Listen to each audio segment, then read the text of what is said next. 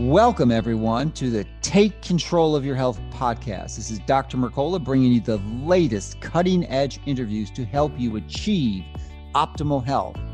You can receive more information by subscribing to my free daily newsletter at Mercola.com.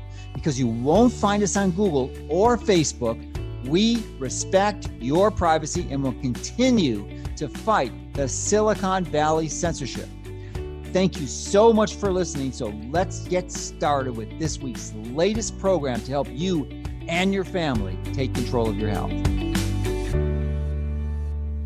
Welcome, everyone. It's Dr. Mercola helping you take control of your health. And today we are joined by CJ Hopkins, who is an American playwright, a novelist, and a columnist, and currently living in Berlin. So, welcome and thank you for joining us today, CJ. It's a pleasure to be here. Thanks for having me. So uh, let's talk about your description of phase one and phase two execution of a plan to establish the new normal. Uh, something that I frequently address and others do as the Great Reset. Yeah, sure. Um, you know, it's uh, I, I, described. I, I, think I described the first you know year or so of it as phase one, uh, which I think was kind of the shock and awe phase. Um, and uh, it's pretty classic. You know, it's uh, the the hysteria was rolled out. Um, you know, uh, right at the beginning of it, you know, we had the fake pictures of uh, people dropping dead in the streets of China, and uh, you know they were advertising a 3.4 percent death rate. You know, hundreds of millions of people were going to die um, you know, in states of emergency were declared. And, you know, I, I covered all of this uh, with you know, citations in my early columns. Uh, you know, uh, basically a police state was rolled out and, uh, you know, everyone was locked down. And, um, you know, the, the, here in Europe, you know, the police were arresting people for, you know, being outside without permission. And, you know, neighbors started reporting, you know, their neighbors for, you know, going outdoors, you know, without a mask or, you know, beyond curfew. Um, and uh, I, I, think that was pretty much the whole first uh, year of this was really shock and awe. And it feels like now we're moving into phase 2 mm-hmm. um, with the rollout of the you know social segregation system and vaccine passes and and what have you. Uh, in a lot of ways, I, I feel like phase two is is going to be more insidious than phase one was. What are your projections for phase two? Uh, I don't know. I'm hesitant to make you know really strong projections. Uh, I, I've been pretty engaged in in trying to whip up resistance to it. Uh, you know, more than than analyzing it. Um, my fear is that uh, you know some version of this uh, you know social segregation system is going to be implemented um, despite the pushback against it. Um, uh, and that that just really concerns me. Um, I, I, don't know if if they will be able to implement it fully. Seems like there is uh, some significant resistance in the U.S. Uh, you know, whole states, Florida and Texas, and uh, other states. I, I, don't know which ones exactly. You know, Mississippi, Oklahoma. Um, states are are kind of rebelling against this, uh, which is encouraging to me. Um, here in uh, Europe, it's uh, you know it's just a little different. Uh, I mean, you know, we Germany. have 11 states that have uh, man- that have banned the uh, vaccine passports, and then that's wonderful. I didn't know it was that many, and to me, that's that's really encouraging. And you know, the beauty of the size of the United States. You know, um, you know, here in Germany, I mean, people forget. I mean, what is Germany about the size of Texas or something? You know, um, uh, it's a lot easier, you know, to create the kind of ideological uniformity and impose these uh, systems. So that remains to be seen. So, how are you structuring your resistance to this uh, plan that they have to take over uh, the world, essentially, global tyranny? Yeah. Well, um, a couple of ways. You know, the main way is uh, you know just through my you know my columns, my consent factory columns, my essays, um, and uh, you know through the consent factory on on social media, and just you know trying to uh, you know whip up as much resistance and create as much awareness um, as I can and urge people to spread that and, and do the same. Um, you know, that's, that's what I do. That's my medium is words. And just on a personal level, I, I, I think it's, I just think it's really important not to cooperate with the system. Mm-hmm. Um, for example, in Germany, they're they're they're rolling out the segregation system here now, so that if I want to go to a restaurant or a cafe or you know a non you know essential store or attend the theater, um, you know I need to present either a uh, you know proof of vaccination or uh, a negative test within you know 24 hours or something before I want to enter you know these these establishments. Um, I think it's really important, you know, those of us who are pushing back against this, uh, not to play along. Uh, I, you know, I, I, I, I'm going to try to go to the restaurants. I'm going to try to enter the stores, and and I want to make the people uh, who have been made responsible for the system.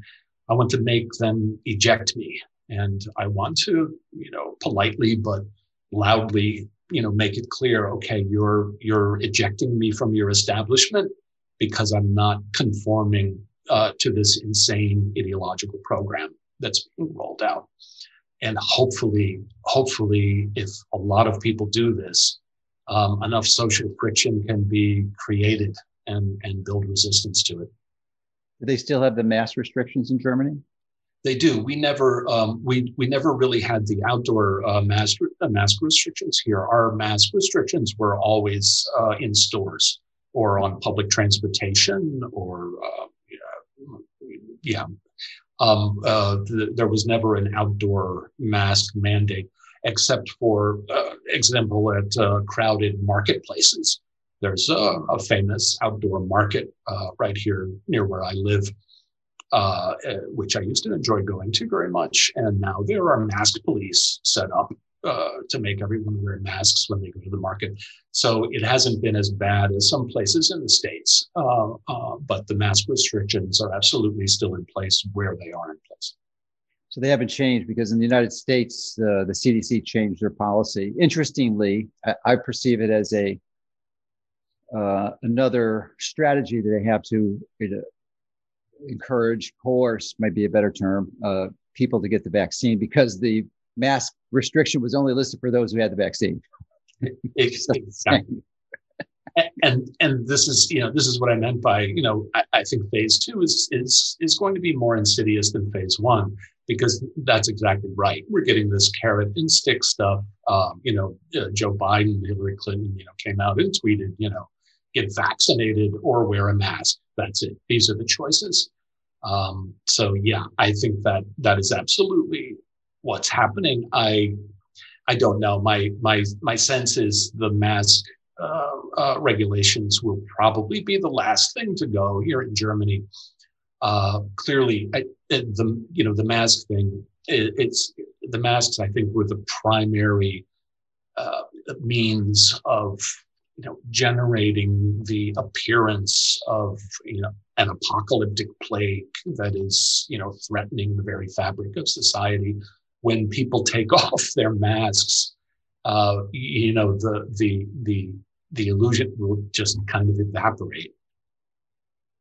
Yeah, fortunately, it's starting to happen in the U.S. because uh, you know I haven't been out and about too much, but and and this change in the CDC policy is only a week old, so uh, the I don't perceive that there's going to be a massive enforcement of checking people who aren't wearing a mask to see if they've had their vaccine, proof of vaccine uh, immunity, not immunity, but uh, uh, vaccination, I guess. So um, that's interesting. So you're, it, I would perceive that Germany might be a bit more uh, rigidly adherent to enforcing censoring of uh, narratives that disagree with the uh, mainstream? How's it been there from your perspective with the censoring and deplatforming? Suffocating um, is is really how it's been. Um, it's it, has been one of the most impressive and frightening you know experiences that I can remember. Um, you know, very quickly the German media and government and you know culture industry uh, just started marching in lockstep with this way back in the spring of uh, 2020. Um, are you familiar with the term, uh, the German term Gleichschaltung? I sure am not. No. So enlighten us. It's a word. It's a word uh, that, uh, as far as I know, can, you know comes from uh, the Nazi regime. Um, and you know, Gleich means the same. Schaltung means you know to switch. What it what it means is is is basically synchronizing you know all aspects of uh, culture and messaging and ideology in the society to make everything absolutely uniform and to eliminate all dissent. Um, and of course, this is what the Nazis did. And I, I, this is exactly what I have witnessed uh, here. It happened almost instantly uh, in the spring of 2020, and it has been uh, absolutely suffocating. Anyone, anyone protesting or questioning or challenging the official narrative uh, has been demonized as you know, by a far right conspiracy theorist, anti-Semitic extremist. Um, it's it's been really intense.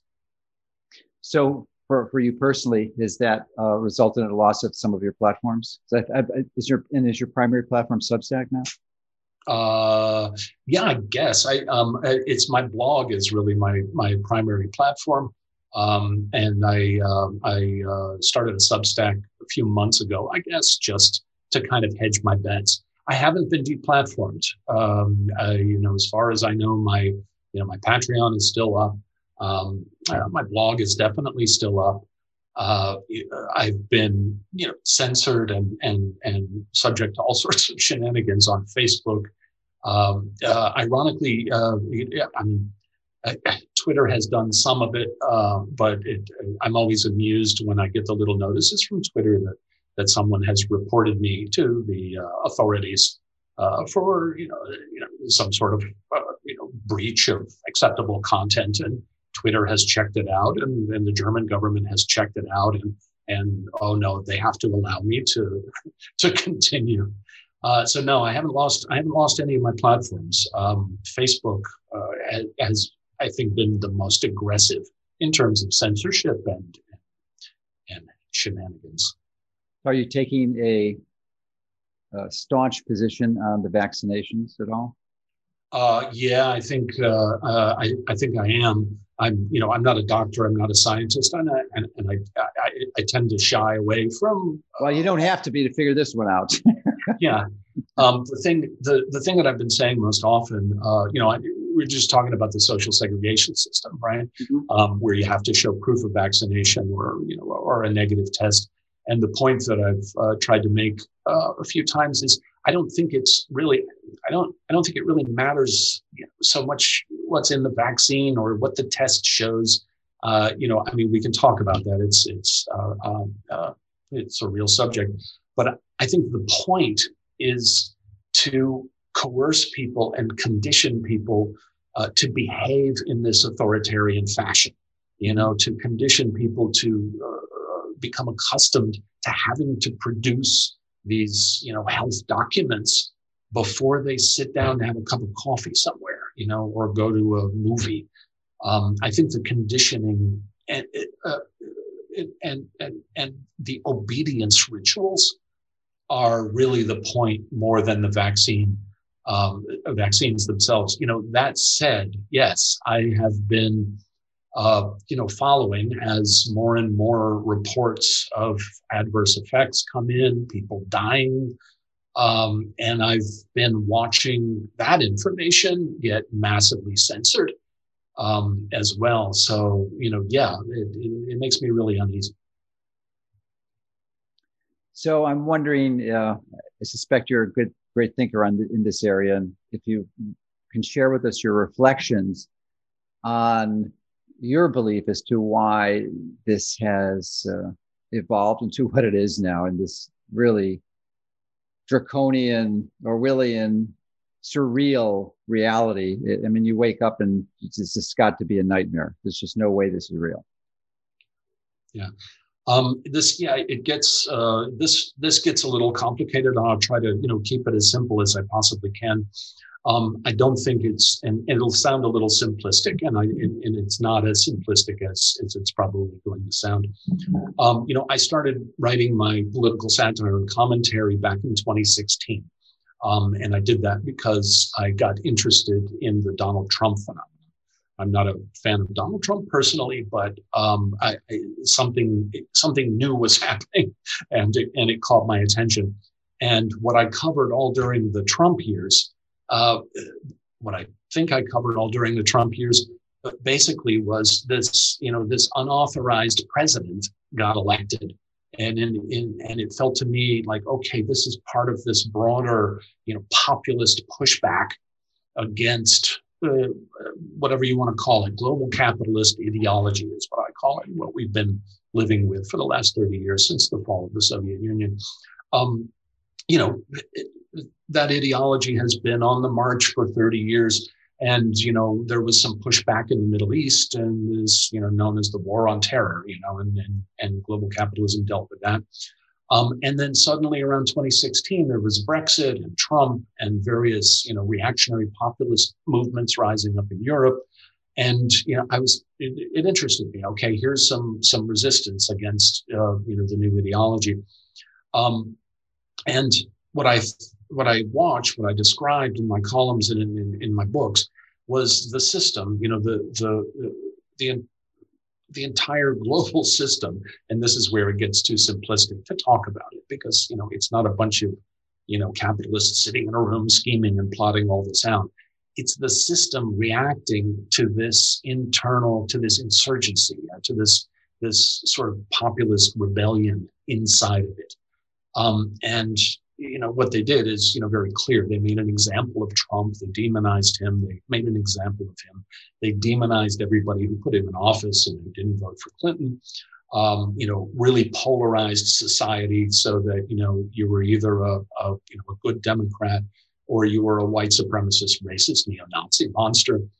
Um, and they did this for four years solid. And of course it all culminated in 2020 when they removed trump from office um, and then you know had the big spectacle of you know restoring normality. And i can't help but see the rollout of the new normal and this whole narrative and this introduction of what i see as a as a more totalitarian version of global capitalist society. I can't help but see this in that same context you know, um, a, a, point that I always make about this is, you know, the lockdowns were the big thing in the beginning, right? And for most of the last year. Where does the concept of lockdown come from? You know, well, it comes from prisons. You know, that's where the concept comes from. And when do you lock the prisoners down? You rock, lock them down when they're rebelling, when they're rioting, and you do it to remind them, you know, hey, you're in prison and we can lock you down and impose any type of measures on you that we want anytime we want until you start toeing the line and get your minds right. And I, I cannot help but see what we've been through, you know, during these last 12, 14 months as part of that lesson uh, that the, the ruling establishment, the system itself is, uh, is teaching us it's a really interesting perspective. So, um, what's your belief in the in the best strategy? I measure there's multiple multiple prongs to it to fight this perception, a perception, but this implementation of these measures. I mean, it, it certainly, I would think, spreading the word and the message and and uh, cord, uh, collaborating with friends and neighbors and loved ones to share the truth because if they're listening to the mainstream media, they're not getting this. And to me, that's one of the most frightening perspectives of this vaccination. It's it's it, it's an absolute 100% illegal violation of the Nuremberg Code because the only way you can give informed consent to anything is to have both sides of the story and they're only presenting one side anything anything that opposes their narrative is censored immediately uh, and even the people who do it are they're, they're deplatforming the social media platform. So, so what do you think the best uh, perspe- uh, strategy is, short term and long term? Because this is a long term game. They've they've been doing this for decades, and you know they're not. This is not a something they're looking for next month or next year. They've got a long-term game plan. I, I, think I think you're absolutely yeah, right in what you described, and this is and this is why I brought up that term Gleichschaltung. You know, this synchronization. It's you know it's it's very clear. Uh, you know, to me, to you, to those of us who have been paying attention, um, the uh, just the intensity, the intensity of the effort to silence uh, discussion, to silence dissent uh, to silence questioning, you know, to present this uniform ideological, it's an official ideological narrative, um, an official ideology that's being rolled out, and there's no room in it for questioning. Um, you know, for argument, for discussion. It's if you question it, you are absolutely demonized. It makes it really difficult um, to communicate. I mean, I you know I'm a I'm a satirist, so I think I, I I kind of slip through the lines because maybe the censors don't know whether they should you know whether yeah. I'm serious or confusing. Yeah. yeah. You know, um, uh, you know, it's more difficult, I think, for people who are just trying to present facts and information um, uh, because they're getting completely shut out. I think we have to continue to try to do it no matter what. I think it's important, you know, to repeatedly point out, you know, to repeatedly present the facts, to repeatedly, you know, point out, you know, the, what happened at the beginning of this, all of the false, all of the propaganda, all of the false information that we were presented with, where it came from, the models, you know, the way that the PCR tests were used to, you know, to generate this, the appearance of you know, uh, you know the, the whole case demic thing to use the word you know. Suddenly perfectly healthy people became medical cases you know which was as far as i understand it a complete departure from yeah let's know, focus on that that's a good point so i want you to expand on it because what they did as the deaths started decreasing radically they they switched the narrative from deaths to case demic which is a point that that has escaped many people's attention. So it's an important one. And why don't you expand on it, please?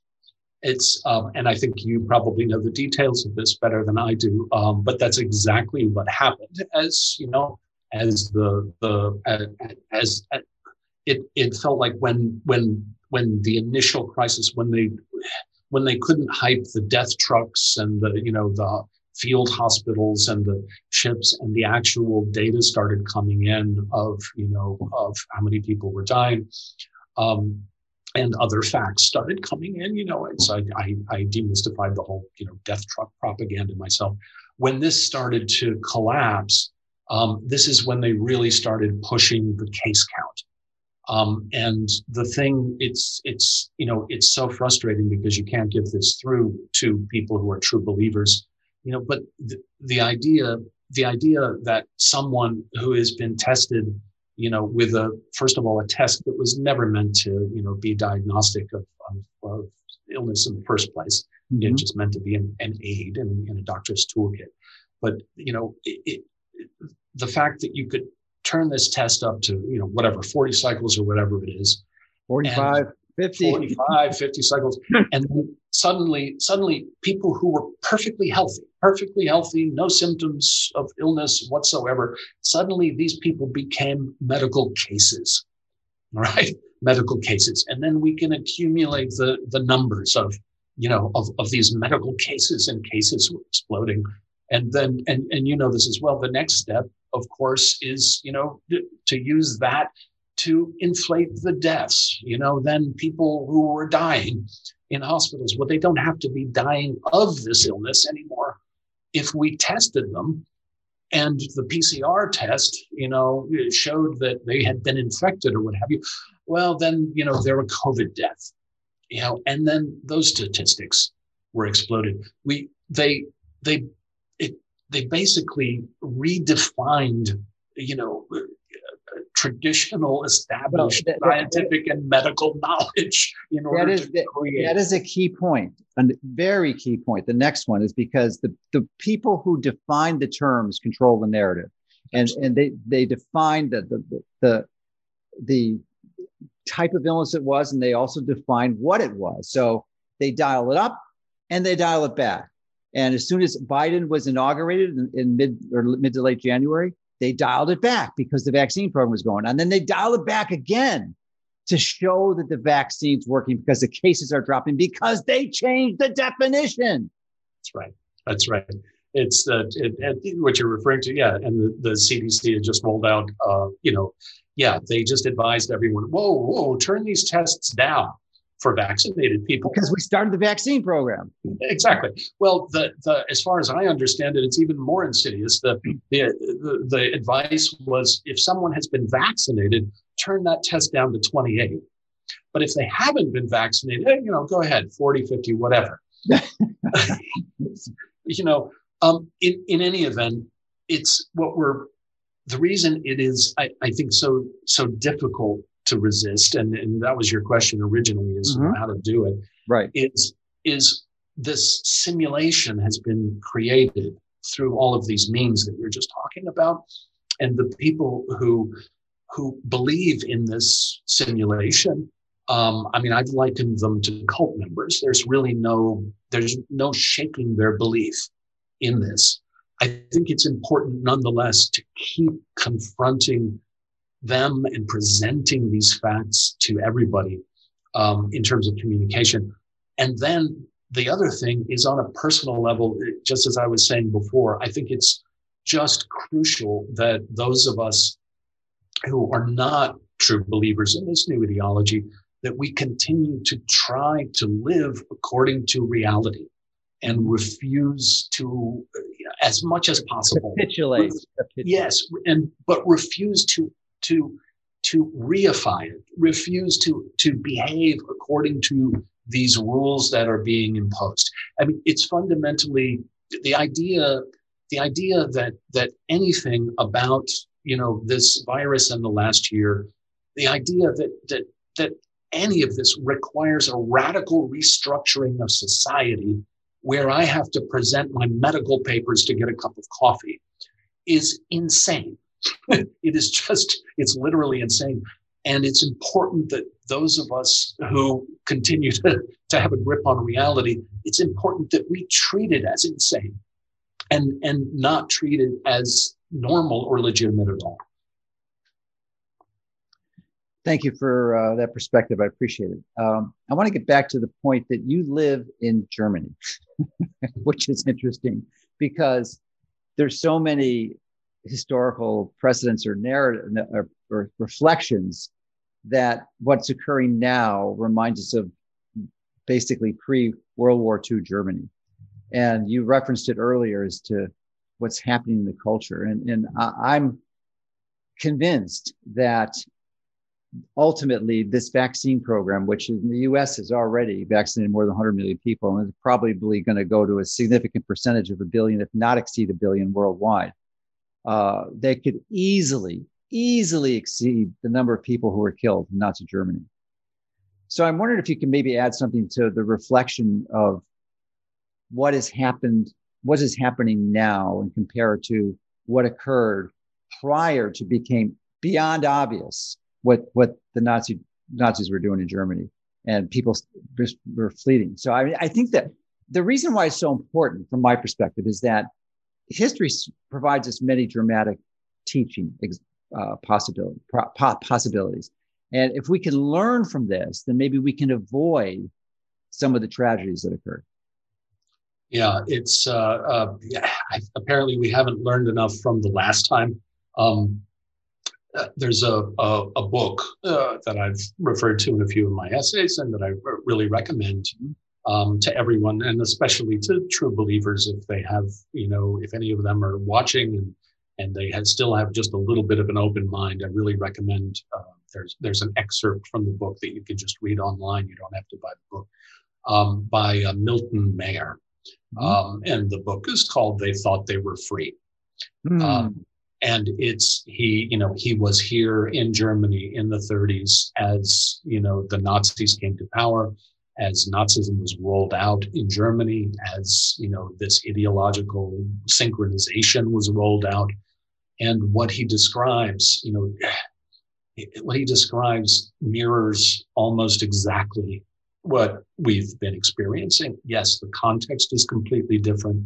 It's not, you know, a political ideology that's being rolled out, but just the introduction of this narrative, of this official narrative, of this official ideology, and the coercion and the, you know, the, the implementation of the, of the police measures and and you know the abrogation of the constitution, you know, which has happened here in Germany, um, and people's reactions to it and non-reactions to it, um, and and just how it was all implemented step by step by step. The old, you know, how to boil a frog thing. And if if if you read that, and this is you know a guy who was here and went through it, if you read that and compare it to what we've been through for the last year, it's just horrifying. Well, we'll have to put a link to that in, the, in our article for sure. Um, it, it, appears to me, I mean, that this was almost 100 years ago, you know, well over 90 years ago, that that that uh, occurrence happened, and it seems that because I mean, technology expands exponentially. Most aspects of technology do, and as a result of that, we have new skill sets and in the last two decades, specifically with the internet and ability to uh, communicate through social media platforms and uh, browse internet browsers, uh, phones, mobile phones, Google has really taken a primary role in this whole process. At least my belief that it has. And there's a number of um, experienced uh, sociologists and psychologists who've looked at it really carefully too and come to the same similar conclusions. But they've been capturing this data, our private data, essentially without our consent, even though we have to agree to these terms of um, terms of service, TOS, that are literally 20, 30 pages and we have to click before we're allowed to use their application. No one reads them. So it's essentially it's it's uninformed. But they've been capturing this data for decades. And with this data, they've, they've very sophisticated computer programs and uh, high level hardware that is able to analyze this and capture information that they can use to carefully craft the narrative and to construct precisely what needs to be done to make their interventions even exponentially more effective than they were in Nazi Germany. Because I mean, they're, they're using similar strategies, but they've got much better tools to implement them, and it makes it ju- exponentially more effective. Which I, is, I believe is is a, a, large reason why they've been so successful. I mean, it is surprising they've been able to get away with this, and it seems to me that they've been able to convince the majority of the people, from my perspective. And I'm wondering, so I wonder if you can comment on my first perspective on Google's contribution to this, and then secondly, how many people have have uh, have bought into this percentage wise? Yeah, um, I, I think you're right. I, I, I think the majority. I think that you know those of us who are you know skeptics or critics, uh, you know uh, opponents. Uh, I, we're a, definitely a minority. I think we're a sizable minority, but I, I do think it's the vast majority of people um, that have signed on to it. Uh, at least that's my experience. Um, I'll tell you a funny thing about Google. Um, they, uh, I wrote, I wrote an essay, you know, years ago. I think it was 2017, uh, about a little trick uh, that they were uh, pulling uh, on me, and mm-hmm. it just so happens that that they're doing it again. Um, and and I think it's an example of exactly what you were talking about, which is just the subtlety and the increased power, mm-hmm. Um, you know, of of the yeah the ideological operators. Um, you know, it's it's not. If you look back at totalitarianism in uh, in the 20th century, in the 30s, you know, it all looks you know pretty dated and over the top, and you know, you, you think, God, how did anyone fall for this? Um, it, it's all so much subtle um, generating one of my pieces i think you know I, have referred to this numerous times it's it's not about whipping up everybody uh, you know to to follow it you know an ideology that is announced as an ideology. Um, the ideology that we're talking about is is reality you know or normality. You know when when you go on when you go on google and you look for something you know, most people, you know, don't realize that, you know, you're watching, you're, you're looking at an incredibly tailored version of reality. You're being directed to certain places. You're being, you know, directed away from other certain places. Um, to get to just the example that I was talking about, if you Google me, right? Mm-hmm. And and anyone can do this. You know, if you Google me right now, you'll see the little you know information box that they have on the side with my picture. And, and if you, you if you use Google, right? Yeah, if you use Google, yeah, I mean Google me, yeah, with Google, um, and it's only with Google. Um, you'll see the pictures of me, and it'll tell you who I am from you know Wikipedia, which is a whole other story that we can talk about. And then down below, you know, you'll see my books. There's a row of my books where you can click on those and buy them. And then there's a feature down on the bottom, which they call people also search for. Mm-hmm. Right. And now I'm a creature of the left and I have been all my life. You know, I'm, a, I'm an author and playwright and what have you, and, and a creature of the left.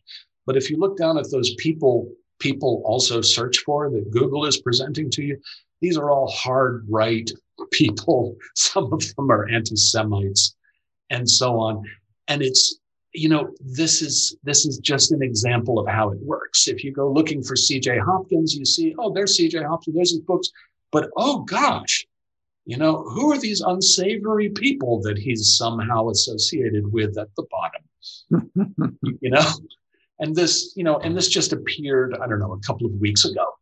So you know either okay you know maybe suddenly a whole you know millions of you know, hard right extremist type people suddenly became interested in me and started and started googling me along with whoever else they were googling or google just threw it up there to kind of you know half take me. Yeah that's uh, interesting. The uh, well this is clearly not a partisan issue and it's uh, the term conspiracy theorist i believe was actually spun up by the U.S. military and the CIA, largely as a result to the uh, feedback or the uh, resistance to the narrative that they were promoting from from John F. Kennedy's death. Mm-hmm. Uh, and it, and at that time, it's interesting. This is the reason I mentioned it because all the conspiracy theorists were left wing. Hmm. All of them, 100%. They're all liberal communists. That, that, that, those, these were the conspiracy theorists. So now half a century later, it's completely converted to the right wing, who are the conspiracy theorists. And and and and those who who are left who held a left position like yourself and Naomi Wolf, they're now spun into that camp, even though that was not their initial position. It's any so you know they're they're recategorizing people based based on a way that fits their long-term goals and manipulating behavior through these types of associations in in a sense, you know, in a sense, it almost doesn't. I mean, it does matter, but in a sense, it almost doesn't matter which terms you know they throw at us. This is something that you know I've been writing for uh, writing about long before COVID.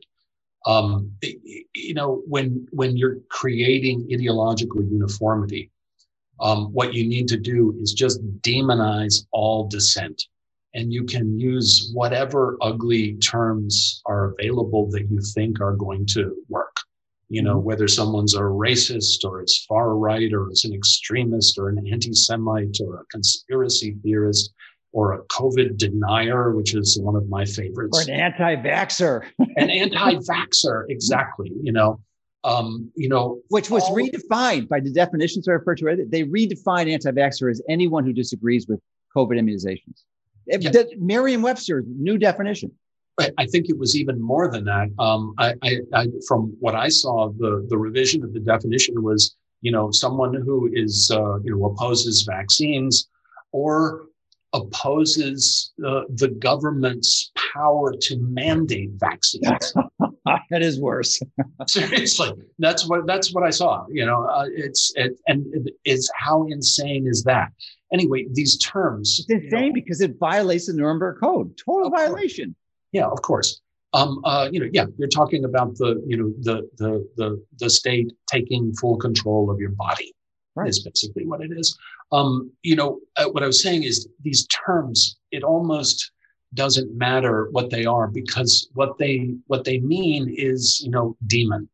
What they mean is you know pariah Mm-hmm. Um, there, it, it's everyone, you know, any type of dissent, dissent uh, you know, we're all getting lumped into a bucket, you know, uh, dissent coming from the left, dissent coming from the right, dissent coming from, you know, uh, scientific quarters, medical, you know, medical quarters, whatever. It doesn't matter. It's if you're not conforming to the official narrative, to the official ideology, you go in the bucket, and you're some sort of extremist.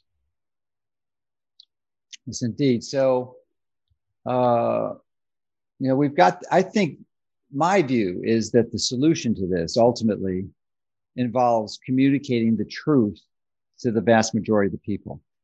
Uh, the people in control of those distribution networks of information have really captured them. And as a result, they have been able to influ- influence, as we both believe, the majority of the people.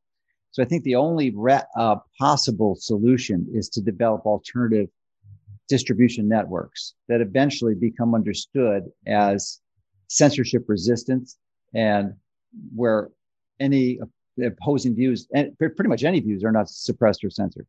So eh, that is not possible in today's format. So what's going to be required is an, is an alternative to the internet, essentially a decentralized internet. And by that I mean, right, currently all our uh, networks are centralized. That is, there a certain set of servers somewhere in the world that can be turned on or turned off. Uh, but it's a relatively, there's a central location. So the decentralized component would be distributed over thousands, tens of thousands, even millions or hundreds of millions of different servers or even mobile phones.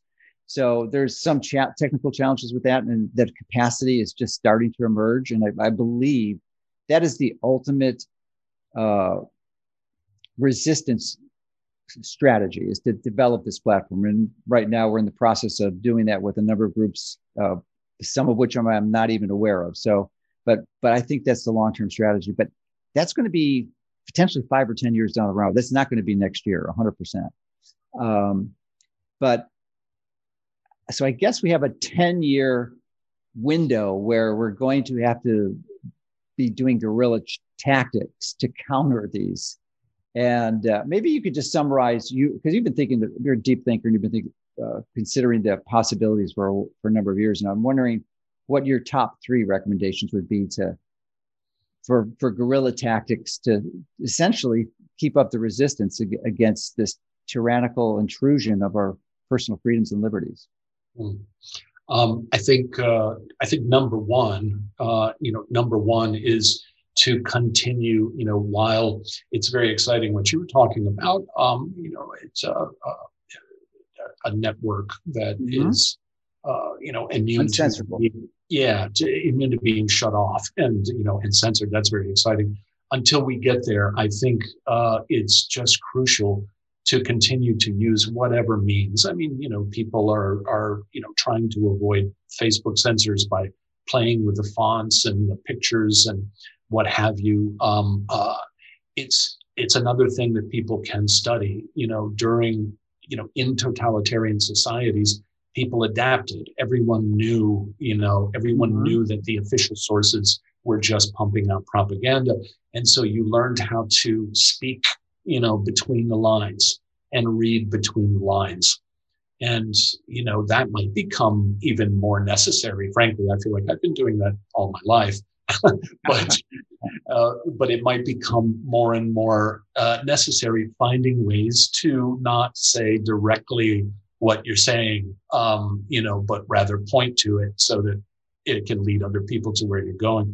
So communications, you know, um, uh, you know, uh, and and and and using whatever means are still available to you know get the facts, get reality out there. Secondly, uh, and, and I think just as important, it, it back to my point about how we live our everyday lives. You know, uh, it's it's it, it, go back to that restaurant where I have to show my you know vaccine pass or my test to sit down and get a cup of coffee. Um, you know, I have choices. I could choose to stay home, right, and not go to that restaurant because I know that I you know I don't have a test and I don't have a vaccine pass um, I could choose to get a counterfeit Vax Pass. Mm-hmm. Right. neither one of those to me are the right choices because the choice is to go and demand demand that people treat me according to reality and and not treat me according to the rules of their new ideology and create that friction create that so moment. it's an interesting perspective. How would one practically implement that suggestion? Because uh, I mean, it seems to me to be counterproductive to make that argument against a server in a large restaurant who has no authority or no ability to change the rules. Would, I mean, you have to go up the chain to the owner. I don't, and I, I don't think it is. Um, and I'll, and I'll give you my logic. Okay. Um, uh, I'll walk you through it. So I sit down at the table, mm-hmm. right? And the server comes over to me, and I don't think the server is a monster. I know the position, mm-hmm. and it's a terrible position to be in, but nonetheless, totalitarian systems depend on foot soldiers, on the servers mm-hmm. to carry to carry out their edicts. So I sit down at the table and the server comes up to me and says, Okay, can I see your VaxPass or your test?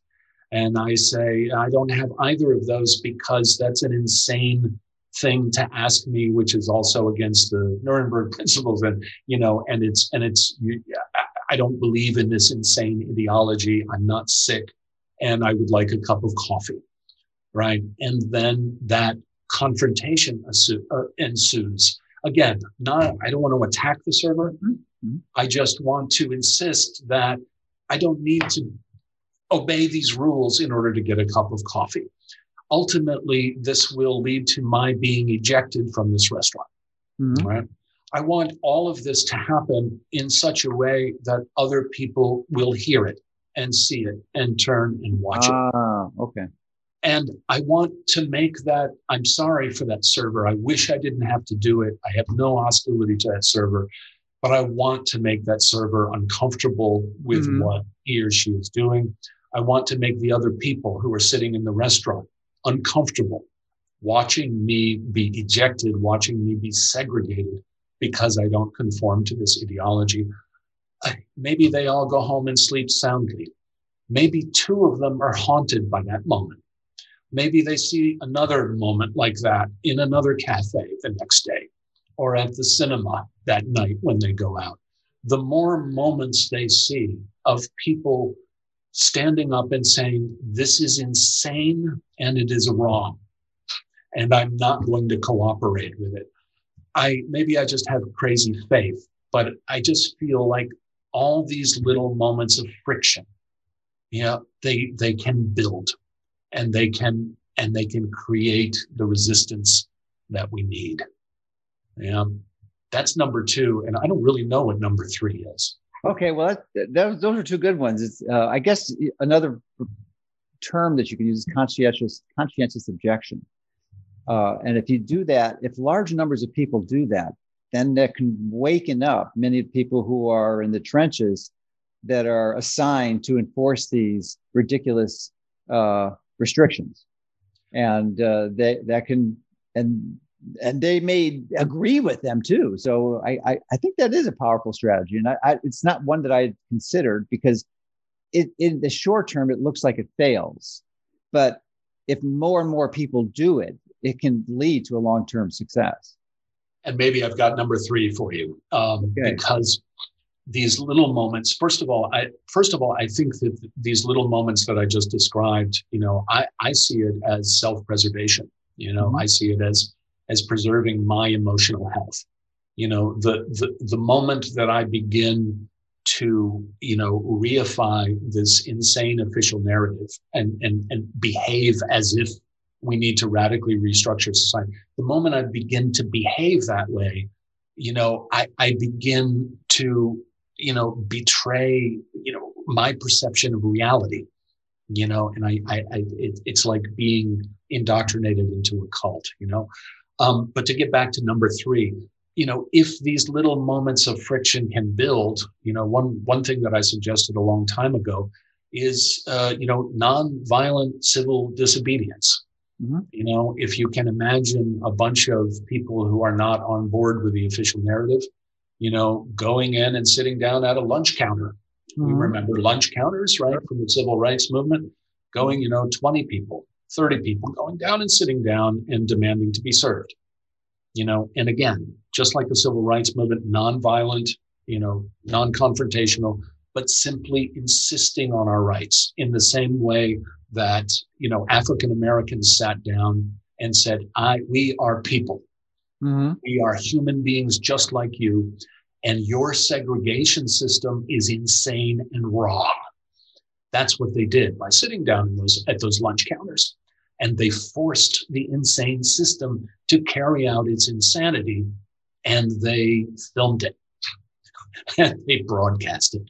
And eventually, it took years, years, but eventually, enough people who still had a conscience, you know, started thinking this is just wrong. I like that. That that really gives a practical strategy that uh, appears to be short-term loss because you're going to be arrested or put in prison because you're breaking the government rules and the laws that they've enforced under these emergency authorization acts that essentially are 100% illegal, but nevertheless that's the law of the land. But it's a good strategy, and and just like we're failing to learn from the lessons of Nazi Germany, we can choose to learn from the lessons of the civil rights movement. So conscientious objection and uh, to the tyrannical laws that have been enforced, and then the application of nonviolent civil, civil disobedience. Good. The civil, the civil rights activists were put in jail also.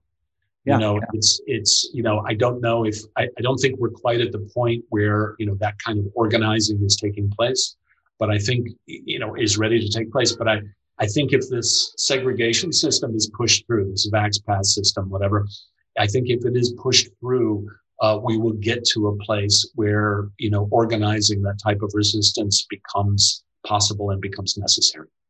Yeah, and I think that's a really good recommendation because even though, as we both agree, the majority of the people have bought the narrative hook, line, and sinker, uh, I still think that, that there's a significant percentage of that current majority who can be convinced that they, they have been manipulated and brainwashed and propagandized. So um, that isn't a very interesting strategy, and I would encourage everyone listening to consider that and spread the message because it could it could work. You know, it's it's one thing when you're just having an argument, you know, on the internet about what the reality is, what the COVID reality is. And it's another thing when you have to watch the police drag your neighbors and maybe members of your family out of establishments because they're not conforming Mm-hmm. You know, I, I think I think that creating that type of friction, uh, I, it, it is effective. Um, yeah. What we're talking about, you know, just to, to you know, I, I might be beating it to death, but what we're talking about, we're talking about a clash of realities. You know, mm-hmm. there are there are those of us who are still living in the reality that we were living in prior to March 2020. Mm-hmm. And then there is this majority of people who are living according to the rules of a new reality, you know, where all of the medical definitions have been changed and everything, you know, and, and now we need to radically, you know, reorganize society because of a virus. And this is reality for them. But the same thing was true back in the 50s and the 60s during the civil rights movement. For the people in the South, racial segregation and discrimination, this was their reality. This was their reality. And what the civil rights activists did is confronted them with a different reality. Mm-hmm. Right? Refused to obey the rules of their reality. Right? And that's what it comes down to. I think the parallels uh, uh, can be really useful. And for many, that may seem uncomfortable and they'd be reluctant to do it. But I would encourage people to remember uh, when they took um, their civics course in high school or even grade school that they learned that our forefathers who, who founded this country and specifically the people who signed the Declaration of Independence, everyone who signed that document was a dead man if they lost. Mm-hmm. They sacrificed their lives for our freedom that is consistently being eroded. So it seems a small price to pay for at least maintaining what little what what's left of the freedom that we currently enjoy absolutely I, I, think you know it just sometimes sometimes you know nobody it's just we were saying, I don't want to, I, I don't want to, you know, make that server in that restaurant uncomfortable. I have no desire to do that. Um, you know, I, I have no desire to attack, you know, anybody. I've been using, you know, I've been using some pretty confrontational tactics in my communications. And I don't enjoy that. I don't enjoy, you know, you know, calling people totalitarians and likening them to good Germans in the 30s, you know. But sometimes the stakes are so high, you know, that that the the personal consequences that we suffer, you know, they don't matter. They're not as important you know, and I, and I feel like the stakes are that high this time. Well, I agree. So I appreciate your thoughts on this and sharing some pretty powerful foundational simple steps that each and every one of us can take that collectively could add, add up to some really big steps really big steps and, and push us back towards regaining some of the freedoms that they've taken away so that's the that's really going to be i think an integral part of the process of developing the resistance. So thank you for doing that. Thank you for sharing your thoughts and in and what you've done over the years and continue to do. So if people want to find out more and keep up to date in what you're writing, what's the best way to do that? Um, well, the consentfactory.org is my blog. or you could just I, I almost I almost said you could Google me. no, that, that, won't work. I'm sure they they sent they buried you, right? You don't Wish, no, you can. They could they could Google or or DuckDuckGo search me or whatever. Use whatever other search engine. If you just search, uh, you know, my stuff comes right up. I've got my own website at cjhopkins.com, and the consentfactory.org is my shtick that I do. Um, I'm easy to find. All of my columns are online. My Substack uh, is up now. I always forget that. You know, I've got a Substack as well. I'm easy to find. Uh, read my columns and see what you think. And argue with me. I love arguing. Uh, Perfect. if they want, if they want to support your work, you've got a Patreon account too. Exactly. I've got a Patreon, and the Substack also has a thing where people can support. All of my stuff is free to read. Um, but for people who can afford it, yeah, those means are there on Substack or on on Patreon. Well, good. Well, thank you for everything you're doing. Uh, any final closing words before we go? Uh, no, I just thank you as well for all you're doing, and thanks for having me on. Okay. All right. Well, some really great tips, and uh, it's upwards and onwards, and we've got to be leading the resistance.